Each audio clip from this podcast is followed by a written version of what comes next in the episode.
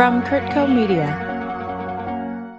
Hello, friends and fellow car lovers. Welcome to Cars That Matter. This is Robert Ross. A lot goes into the history of a car. Who designed it? Who made it? Where was it manufactured? And then there's everything that happens during the life of a car. Who drove it? What was it used for? What races did it win? How did it change the automotive landscape?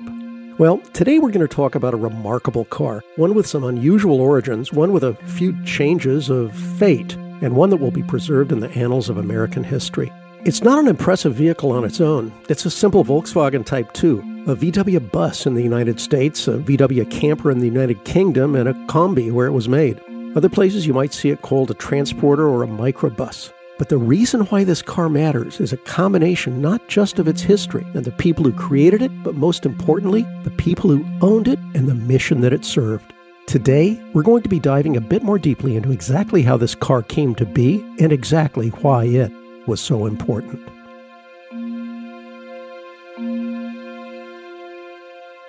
Listeners may have noticed a similar thread through a few episodes released earlier this year. Brian Howard of BR Howard and Associates, an expert art conservation specialist, explained the distinction between conservation when compared to restoration. Brian happened to have worked on the conservation of the automobile in question. Just the history. There was a piece that had served as such an important function in South Carolina. Then we had Diane Parker as a guest, vice president of the Historic Vehicle Association, who discussed why the car was accepted into the National Historic Vehicle Register. The 1966 Volkswagen Type 2 Deluxe station wagon. And finally, Russell Hayes, author of Volkswagen Beetles and Buses, Smaller and Smarter, joined us recently to discuss the legacy of the world's most ubiquitous cars. And during our conversation, even he mentioned the vehicle in question. That bus is actually called the Jenkins bus. The Jenkins bus. Clearly, there was an important story coming to light, and one that we wanted to take an extra bit of time to examine. So, using some clips from those episodes, along with some additional interviews we've recorded since, we want to look at the history of this one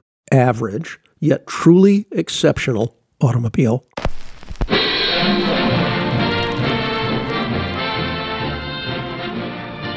Let's rewind the clock to just before World War II and uncover the origins of the Volkswagen marque. Volkswagen authority Russell Hayes, author of Volkswagen Beetles and Buses, explains. The idea of a sort of German people's car had been around since the 1920s, and there was a real determined campaign that there should be an affordable, pardon my German pronunciation, Volksauto, which was car of the people that people could actually afford. The pressure for that led to Ferdinand Porsche, who set up his own design consultancy in, I think, 1931, to start peddling around a design for a new type of Volksauto to various manufacturers. There were two motorcycle manufacturers that were interested and took him on to design design prototypes, Zündapp and NSU, who both wanted to move from motorcycles into small cars. And he presented a design of a rear engined car with a simple platform to both of them, but neither of them in the end had the money to go through with it. But all this incremental design work testing and prototypes started to give him a more and more improved model. And of course, the person who came along and gave the greatest push to it was Adolf Hitler. Hitler was so determined that there should be a people's car to run on the new autobahns as a symbol of modern Germany and also as a vehicle for export that he pushed and pushed Porsche's design. But he really gave Porsche a really hard time trying to screw him down to the lowest possible production price. And Porsche, I think, was really under pressure to try and get this car manufactured at the lowest possible price. But what ended up benefiting the eventual design is that millions of miles were covered in development work. By the time the car was presented in its final form ready for production just before the outbreak of war, it was a very well tested car already, possibly one of the biggest test programs that any car had ever had to that date. So when it came out after its pause for the war, it was already a very well developed car and likely to be very reliable. But Germany lost the war. Allies moved in and were tasked with the well nigh impossible task of rebuilding the country they had just defeated. As different countries were given different responsibilities and geographic sectors in the recovery effort, Great Britain was given a difficult choice of what to do with car manufacturing and what would eventually become Volkswagen. It could have possibly gone to a Ford of America, but Henry Ford came and visited, tried worn out Volkswagen from the war years, and did think it could be a possible car for sale in Europe with a bit of refining, but backed off because it was too near the Russian border but the British were sent in to assess what the factory could be turned to. And there was quite a contingent of them that wanted the factory just to be used as industrial units, not to go back to car manufacture. But Britain needed the German economy to get back into gear. And one of the ways of doing this was to help them reset up production of this car, which was kind of ready to roll before the war. And the factory wasn't as badly damaged. So eventually it was put back into action. But the British were certainly conflicted about what they were doing, the very small team of people realized that they were potentially going to damage the British motor industry, but that was their job to get this car running. So Volkswagen was saved, and the well tested Beetle, more properly Der Käfer, went into production. However, the odd German vehicle proved a bit difficult for America to swallow.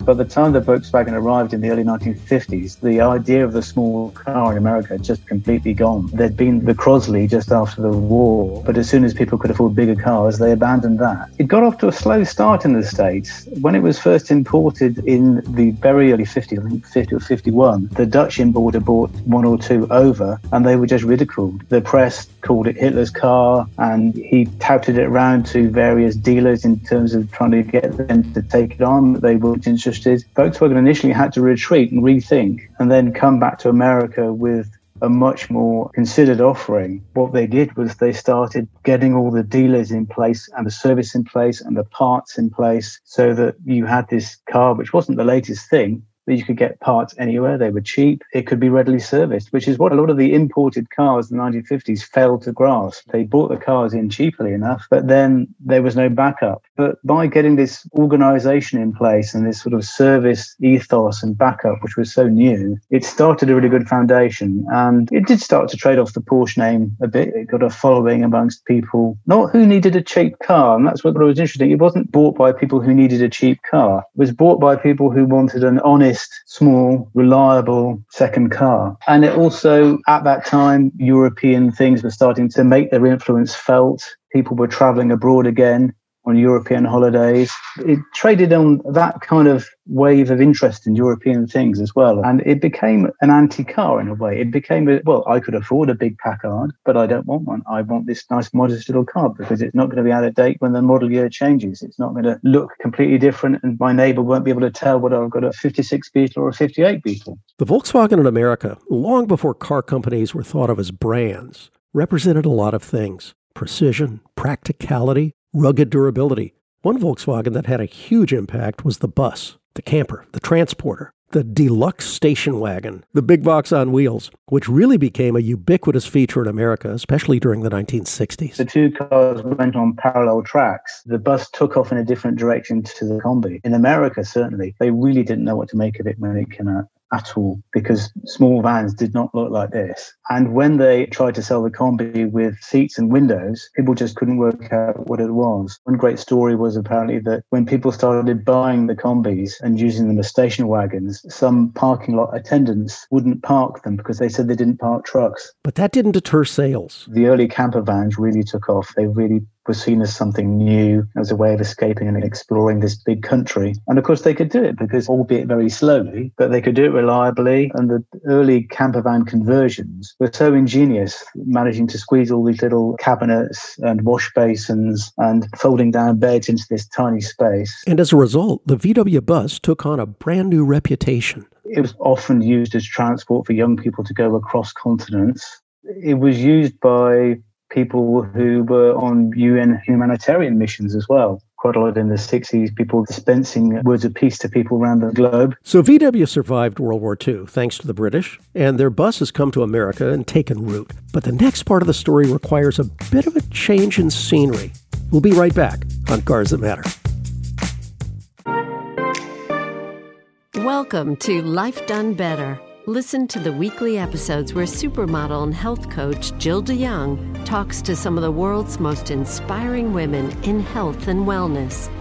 It's the place for all the unicorns who strive to create a life on their own terms. Join us to explore, discover, and create a life done better together. Listen and subscribe from Kurtco Media, media for your mind. Welcome back to Cars That Matter as we detail the unique history of the car that is now known as the Jenkins VW bus. Our story shifts to post World War II America, an America that is suffering from the racism and attitudes that flourished prior to and sparked the civil rights movement. Esau and Janie B. Jenkins are living on Johns Island, South Carolina. In 1948, the couple founded the Progressive Club. That co op offered their community financial assistance, legal aid, and education. The building housed a grocery store, gas station, and a community center. Esau and Janie B. worked tirelessly to help their community overcome the oppression of the Jim Crow era. Son of Esau and Janie B., Bill Jenkins, at 90 years of age, shares his family's history. You start back in 1948. And in 1948 is when we started the Progressive Club, when a white man shot a black man over a dog. At that time, my daddy was hustling in the market in Charleston. And people came down and said, Sammy is shot, but he's not dead. And so they went to the hospital and they gave two quarts of blood. And that saved Sammy. And they tried to find a judge that will handle the case and a lawyer. The case never came up. And eventually they got called a meeting at the Moving Star Hall. And at that same time, the Progressive Club, they formed the name the Progressive Club because it was people from all over the community said we had enough of this. People can shoot us like dogs. And so they started having meeting at the Progressive Club until Mount Zion School became vacant because they moved across the street and that piece of property was for sale. And that is when my daddy started people from the islands, Johns Island and part of Wadmalaw Island and North Johns Island, take people to the fertilizer plant in Charleston. And on that fertilizer plant, they had some ladies on that plant that didn't have to be to work that early in the morning, so they stayed on the bus until about nine o'clock. So that's when Papa started talking about why are we letting this happening to us? If we don't say anything, they're going to continue to have, Just like an elephant with a rope around his neck. You don't even know his own strength. So when he found out that the people were listening to him, then that's when we started talking about voter registration. The Progressive Club was where it all started. But the famous green bus that the Jenkins purchased in 1966 wasn't the first car to be of use to the Jenkins. Elaine Jenkins, youngest daughter of Esau and Janie B., explains with Bill. There was a fleet of buses that our parents had before we get to the Volkswagen bus, and those, bu- yeah, and so those buses were used to transport people to and from work. The islands did not have a connecting bridge until the mid 50s. There was a ferry, and the buses were used to transport islanders into Charleston to work. The buses were also used because there was no high school on Johns Island for African Americans. The black high school was in Charleston. So then Papa used the buses to transport mm-hmm. the children who wanted to go to high school, including his own children, my brother here and my my two older sisters would ride in one of the buses or the truck into Charleston to go to school. And then a lot of the schools on the island would have excursions. And since my father had the buses, he would take the children on outings in the area. The beaches were segregated also. So the buses were used to transport people to two of the black beaches in the area, Mosquito Beach and Atlantic Beach. Those were the two black beaches. The buses did a lot of things. And as my brother said, my parents began organizing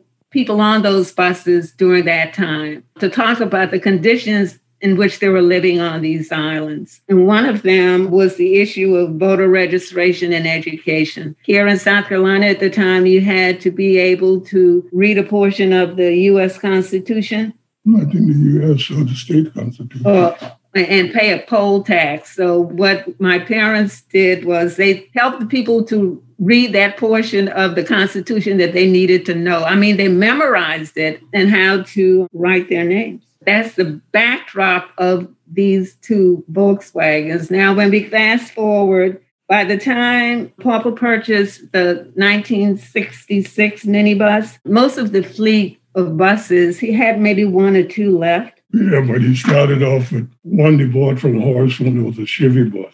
Then he bought a 65 Chevy bus. Right. You're talking about the fleet, the larger buses. Mm-hmm. But when we get to the Volkswagen bus, he only had one of those long one buses those, left. And right. that's the one he used to go around the community and try to talk to people and to let them know what being a citizen mean because they didn't even know what a citizen was. Mm-hmm. I think in 1966, the CO Federal Credit Union was established. Mm-hmm. My father had gone the year earlier to a meeting in Washington, D.C. He went there for one purpose, but then he heard about a community meeting that was being held, hearings that were being held on Capitol Hill. And he went there and he spoke about the fact that for African Americans in South Carolina, they had to buy expensive money. It was, they had to go to individuals, individuals instead of banking institutions to borrow money. And they started for about a year, they discussed the possibility possibility of starting a CO Federal Credit Union in Charleston. So once that credit union was up, then Papa then got the first um, Volkswagen. Volkswagen bus. Mm. And it had CO Federal Credit Union on it, on the side of it. The back hatch had Love is Progress, Hate is Expenses. So everybody knew this bus in Charleston County. Whenever they saw that bus, then there was Esau Jenkins coming about something. But he loved that Volkswagen, that 66. And uh, several years later, he bought a blue mm. Volkswagen personally. But it was that Volkswagen that was for the Citizens Committee that he went around, talked about voter registration, encouraging people to register and vote, and to join the CO Federal Credit Union. And he still took people around in that um in the Volkswagen as well. He even went to Atlanta after Mark King got killed and took, took them around to uh, in that Volkswagen bus. As time went on, the bus became not only a member of the community around it, but of the Jenkins family itself. Sometimes Papa would sleepy or something, and I'd just drive it. But he knew where he was going, so he would say, "We going to such and such a place," and I got to be there by such and such a time. And he just go and take a nap while I'm driving. But once he get there, he's full of pep. Start talking, and he just said, "Come on, wake up. We got a lot of things to do, and we don't have a whole lot of time to play around." He was stern at times, but he knew how to deal with people. I know he used to call all of these islands. In Charleston County, there were many islands. Five. Five of them. Five sea islands. Sea Island, but he used to go to Mount Pleasant and, uh, mm-hmm. and some of those others too, McClellanville and all of that. Mm-hmm. But they used to get people from each one of those islands that he could identify and then start talking to them and said, I want you to give me a report on how far you got and how could I help you. And he'll go from one island to the next island, especially in Charleston County. He started off at James Island because that was the largest island in population. Johns Island was the largest island in uh, Erie. Yeah. Edisto was the smallest island. And the farthest away. And the farthest away, the last part of going in, in Charleston County and it had Yonges Island, and all those islands. The furthest one from here was McClellanville, but that was not in Charleston County. It was in Charleston County, but not in uh, the Sea Island. So he had key people in each one of these islands that he could call. And everybody used to joke after he died that as soon as that phone ring on Sunday morning before church, somebody will get a call from my daddy and say that I want you to do so. He never asked you. He tells you, I want you to go when in Sunday school during the announcement period. I want you to say this, this, this. this. We got to get our people to register and vote. And most of this was happening when he were driving the little bus. And this was 67, 68. That little green bus became memorable not only for the family inside, but because of the writing on the body of the vehicle itself. Citizens Committee was painted in bright white letters on the side. And as Elaine and Bill mentioned earlier, on the tailgate was painted Love is progress, hate is expensive. It means that racial tension in this area at that particular time was real high. Papa figured if would put something on the back talking about love and hate, that may draw attention to a lot of people because they could, most of them experienced both. Love because there were a few white folks around here that Papa could get some money from. And you know, if he couldn't get the money from those people, he couldn't do anything at all because he couldn't go to the bank and get any money. Elaine mentioned it earlier. And hate means that they're going on as though you don't exist until they need something. And so if you go around just trying to hate them, because they're treating you as though you are less than adult, you're going to end up dying from hypertension or something because you got all the stuff building up in you. So he put on his love is progress.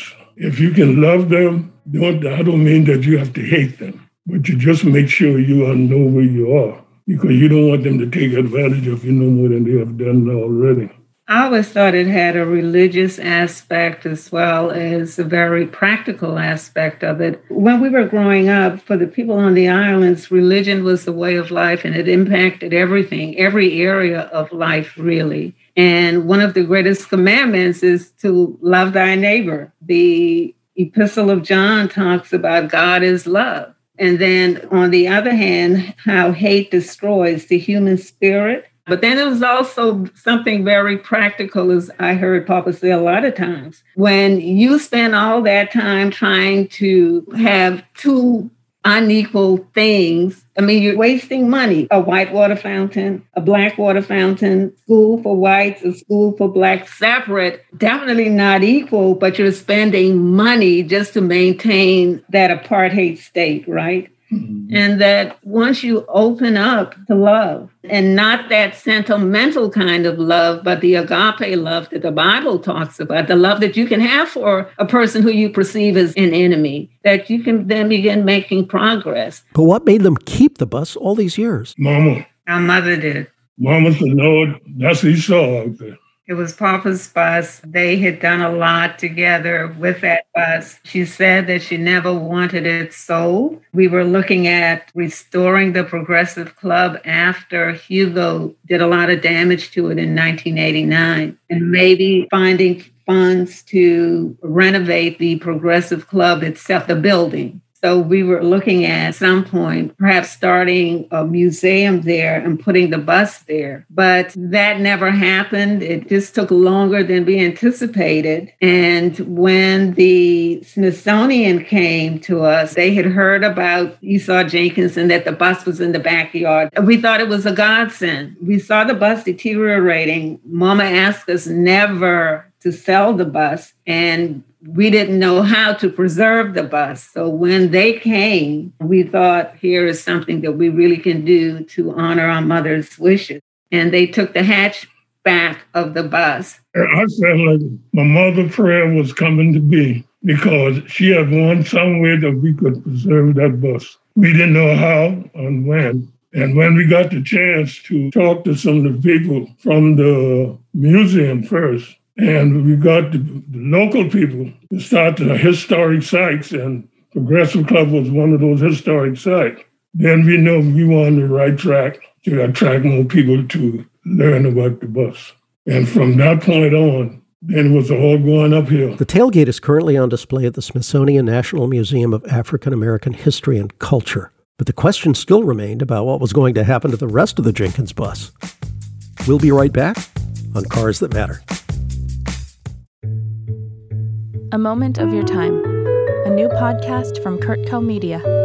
Currently 21 years old, and today I felt like I'm magic extended from you. her fingertips down to the You have base to of my take care of yourself because the world needs you and Trust your me, voice. every do-gooder that asked about me was ready to spit on my Her dream. fingers were facing me. You can feel like your purpose and your worth is really being It's gonna stop me from playing the piano. She buys walkie talkies, wonders to whom she should give the second Cats dice. don't love humans. We never did. We never will. We just find The ones beauty that are of rock climbing is that you can only focus on what's right in front of you. And so our American life begins.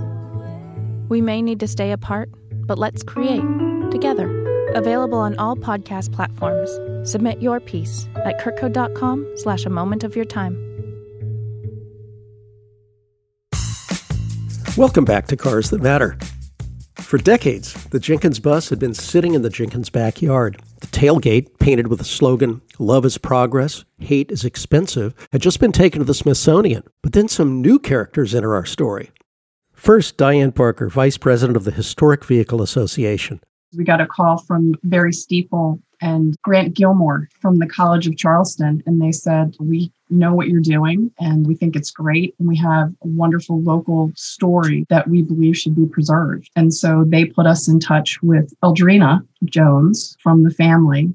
And from there, we went down and met with the family and took a look at the bus. College of Charleston met us out there. It was a young man that wrote a paper on it, as a matter of fact, from the college. And that's how we were introduced to this wonderful story. And what makes the Historic Vehicle Association so important? I would say, first of all, our why, why we are here, why we are the HVA is because we believe that America's automotive heritage is worth saving, that the stories are worth telling, and the human interest aspect of it is worth bringing forward to people. And it's not just about car guys and car girls. This is for everyone because you may not be a car person, but everyone loves a really great story. And that's what we're doing here is we're saving history and we're telling some really great stories. We are connected through the Department of Interior's Historic American Engineering record, who then is connected to the Library of Congress. And that is through our programming, which is the National Historic Vehicle Register. It can be complicated. So, to simplify everything, is we're filling a gap in our history. We have over 80,000 buildings, covered bridges, aircraft, and other objects that have been covered as part of our cultural past. But the vehicle had never been included until the HVA came along and started filling that gap in 2014. Now, we were created in 2009, so we don't want to get listeners confused. Initially, when the HVA was created, it was more of a legislative watch, kind of this overall what was going on. And then we discovered that there was this huge gap in our history and our cultural heritage. And we thought, no one else is doing it. So we're going to fill this one car at a time. So we did an agreement with the Department of Interior. Suddenly, we are filling this long gap that has never been filled. People are really astonished when they find out what do you mean cars have never been a part of our documented heritage? They've been a part of our lives for hundreds of years. It's one of the greatest technological advancements and will continue to be, and it was never covered. It is the human interest story behind the horsepower, and that's what makes this bus so incredibly significant. Esau met with people like Martin Luther King, leaders like that. Martin Luther King actually consulted, wanted to know what are you doing that's working? You're kind of getting people behind this movement. And that's because Esau Jenkins was working with the people and he was working up, where Martin Luther King was kind of working from the top down. It's where these leaders came together. So this little bus rested in the backyard of the Jenkins home. It survived many a storm where buildings and homes, including the Progressive Club, where Esau Jenkins had many of his meetings, didn't last. This little tiny bus lasted until we came along and we took it out so that we could share the story. This bus was almost up to the axles. It was sunk into the backyard. We brought in some talent from the NB Center for American Automotive Heritage, and they helped us stabilize the bus so that it could actually be moved because we didn't want the roof caving in naturally, because we had to get it from South Carolina to our lab in Allentown, Pennsylvania. And once we got it there, then we called BR Howard in to take a look and see what needed to be done because the family does not want this to be restored. They want it to be preserved. BR Howard did a spectacular job. They brought out some things underneath the finishes and the paint once they got the dirt off, where you could see just a little bit of lettering about the community on the side. This was the only project to date where we have actually been involved and got other qualified subject matter experts involved to stabilize, preserve, and conserve the automobile. And boy, are we glad that we did. It's a spectacular story. The HVA contacted B.R. Howard and Associates, a company that specializes in the conservation of priceless art and artifacts. Think of the carriage that took Lincoln to Ford Theater on the night of his assassination. Brothers Braden and Colin Howard were the two experts who spent the most time working on the bus. We were actually doing work down at the National Museum of the United States Army. The museum was still being constructed, and we were working on a lot of macro size military vehicles and Casey Maxon from the Historic Vehicle Association. I believe he sent me a text telling me he would send an email and he sent a whole bunch of photos of the bus and saying, please give him a call when we had a chance. So Casey's such an enthusiastic guy, as well as Diane Parker over there. So we were excited to see what this bus was and get a little bit more information on the history and what they were looking for from us in terms of work or consulting. Seeing the vehicle for the first time was more along the lines of like an archaeological relic relic that had literally just been dug out of the ground. Everything was rotten on it, and there was no solid metal to be found. The roof was collapsing. There was biological growth and lichens all over the vehicle. It truly was a quite scary thing to look at as far as something we might be working on. Our primary concern was just handling it and moving it because of the paint. The paint was so oxidized and friable, and then there were areas that were flaking. We weren't sure exactly how we were going to remove the biological growth without, in some way, disturbing the paint, whether that is kind of leaving finger marks on the oxidized where they almost are burnished or if areas would flake. So, our first problem was to find a way to remove safely the biological growth without impacting or changing the way that old paint looked on the vehicle. And we ended up kind of having to think outside the box. We kind of developed this misting system, which is typically used in conservation of historic either sculpture or building facades. They will put it up even several stories high and they will put a very gentle misting system on the building so that marbling stone where it becomes powdery, they can't pressure wash it, they can't scrub it because it will continue to deteriorate masonry. They'll put these very gentle misting systems on. And that's what we did with the bus. We set up scaffolding, we made a climate controlled room where there was air movement and large dehumidifiers. And then we put articulating misting arms. We created kind of a piping system where these misters could be articulated and projected onto the bus. And we programmed it to come on for a few minutes, then to go back off. It was all environmentally safe product that was used to kill the biological growth. And we also introduced amines, which would not cause additional corrosion to the bus. So that was the first stage, which removed the biological growth very slowly. And then we saw just the stained rust coming through onto the paint. And we used gel chelators, which removed the iron staining, but left for the paint untouched. So we didn't have to physically wash it or scrub it or handle or touch the paint in any way.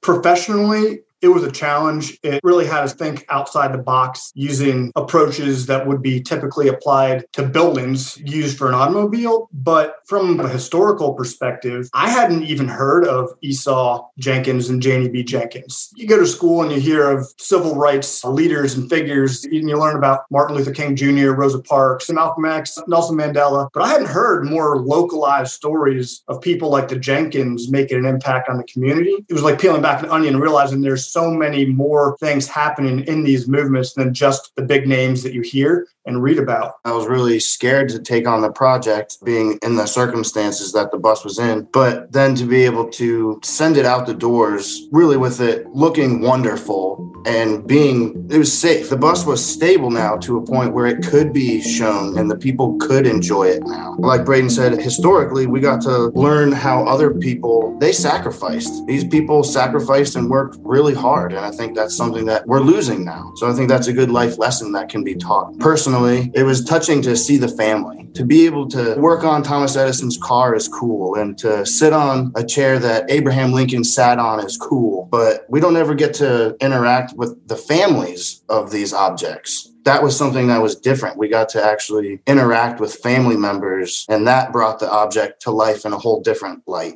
The vehicles that are inducted into the National Historic Vehicle Register by HVA each year are displayed at an event on the National Mall in Washington, D.C. called Cars at the Capitol. The cars are placed in beautiful glass display cases with informational signs that explain the importance of each car. Braden and Colin actually had the opportunity to travel to the Capitol to see the end result of their work. It was a very surreal experience because you had this relic of a bus in this state of the art glass sort of vitrine on the mall. And if you viewed it from the east, you had the US Capitol behind it. And if you viewed it from the west, you had the Washington Monument. There was just all the modern cars driving by on the streets and construction and cranes building. So time is moving on as you have this still relic sitting in the mall. And the people walking through the mall, you know, everybody's busy. So they're looking at their iPhones, but all of a sudden they kind of catch a glimpse and it just stops them in their tracks. The iPhones went back into their pockets. People wanted to see what this was. It just caught their attention and they just stood there and appreciated it for what it was and just to see the family's reaction all coming together traveling back to the mall to see this thing and reminisce about playing in the bus as children wiping tears and seeing them laugh it was a really wonderful experience. So what happens to the car now Right now, it's at the Petersen Museum. It will eventually come back to the family. So, the family is very involved in building an African American museum in Charleston, South Carolina. They're also trying to rebuild the Progressive Club. And so, eventually, the Jenkins bus will go back home. Until then, we have a place for it in our very safe and temperature controlled lab in Allentown. And it's our pleasure to help the family in that way. We've become very close to all the members of the family, which often happens with us because we spend a tremendous amount of time with the stewards or the families of these vehicles in order to do the research. And these families, they share so much of their lives with us. They will pull out the photographs and old films, and they'll sit down with us and tell us stories. And consequently, we become extremely close to the people. I have long lasting family within the community here, and it's a very, very special part of the job that we do. And that really speaks to these human interest stories. It's more than just the car. The Jenkins were very passionate people. They were very involved in society. So I think that the story of them and the bus should encourage people to get involved in the things that they're passionate about and they don't need to be a big player to make an impact in their community and that everybody has something that they contribute positively towards impacting other people but the jenkins hope that what we learn from this car goes even deeper than that love when you see look at this bus you see that the person who had owned this bus love everybody hate he saw it as a thing that may hurt you more than it hurt the person you're trying to hate and when you put the two together you just try to make sure that everyone can live together, be happy, live a long life, and enjoy while you live.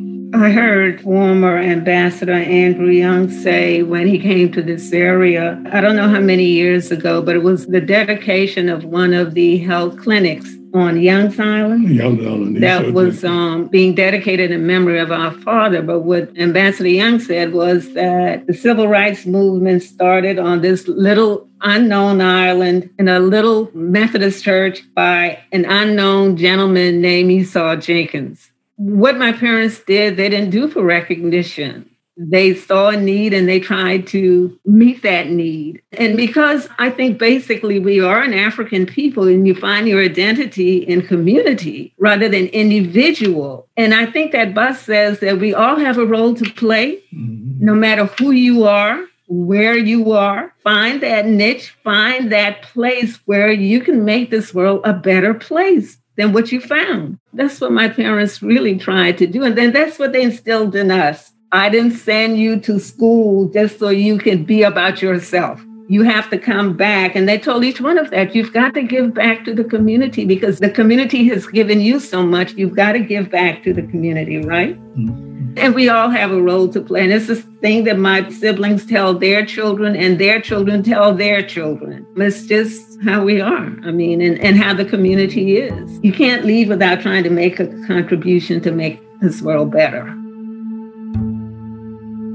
From the origins under the Nazi rise to power, to the hard decision by the British to keep the VW mark alive, to the rebirth as a symbol of peace and freedom. From the hands of a close knit family in South Carolina fighting back against racial hatred, through a complicated conservation program to preserve its own history, and finally, to an honored place in the records of America's Library of Congress. No one could have guessed the importance that one unassuming car could have. So, what are you doing with your car right now? Because remember this you can make a car matter. Come back next time as we continue to talk about the passions that drive us and the passions we drive.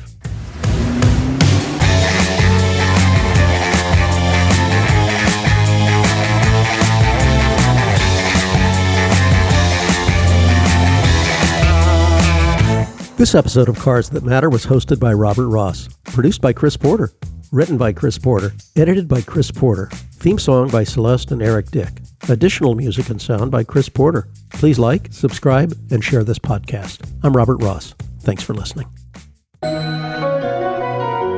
CurtCo Media. Media for your mind.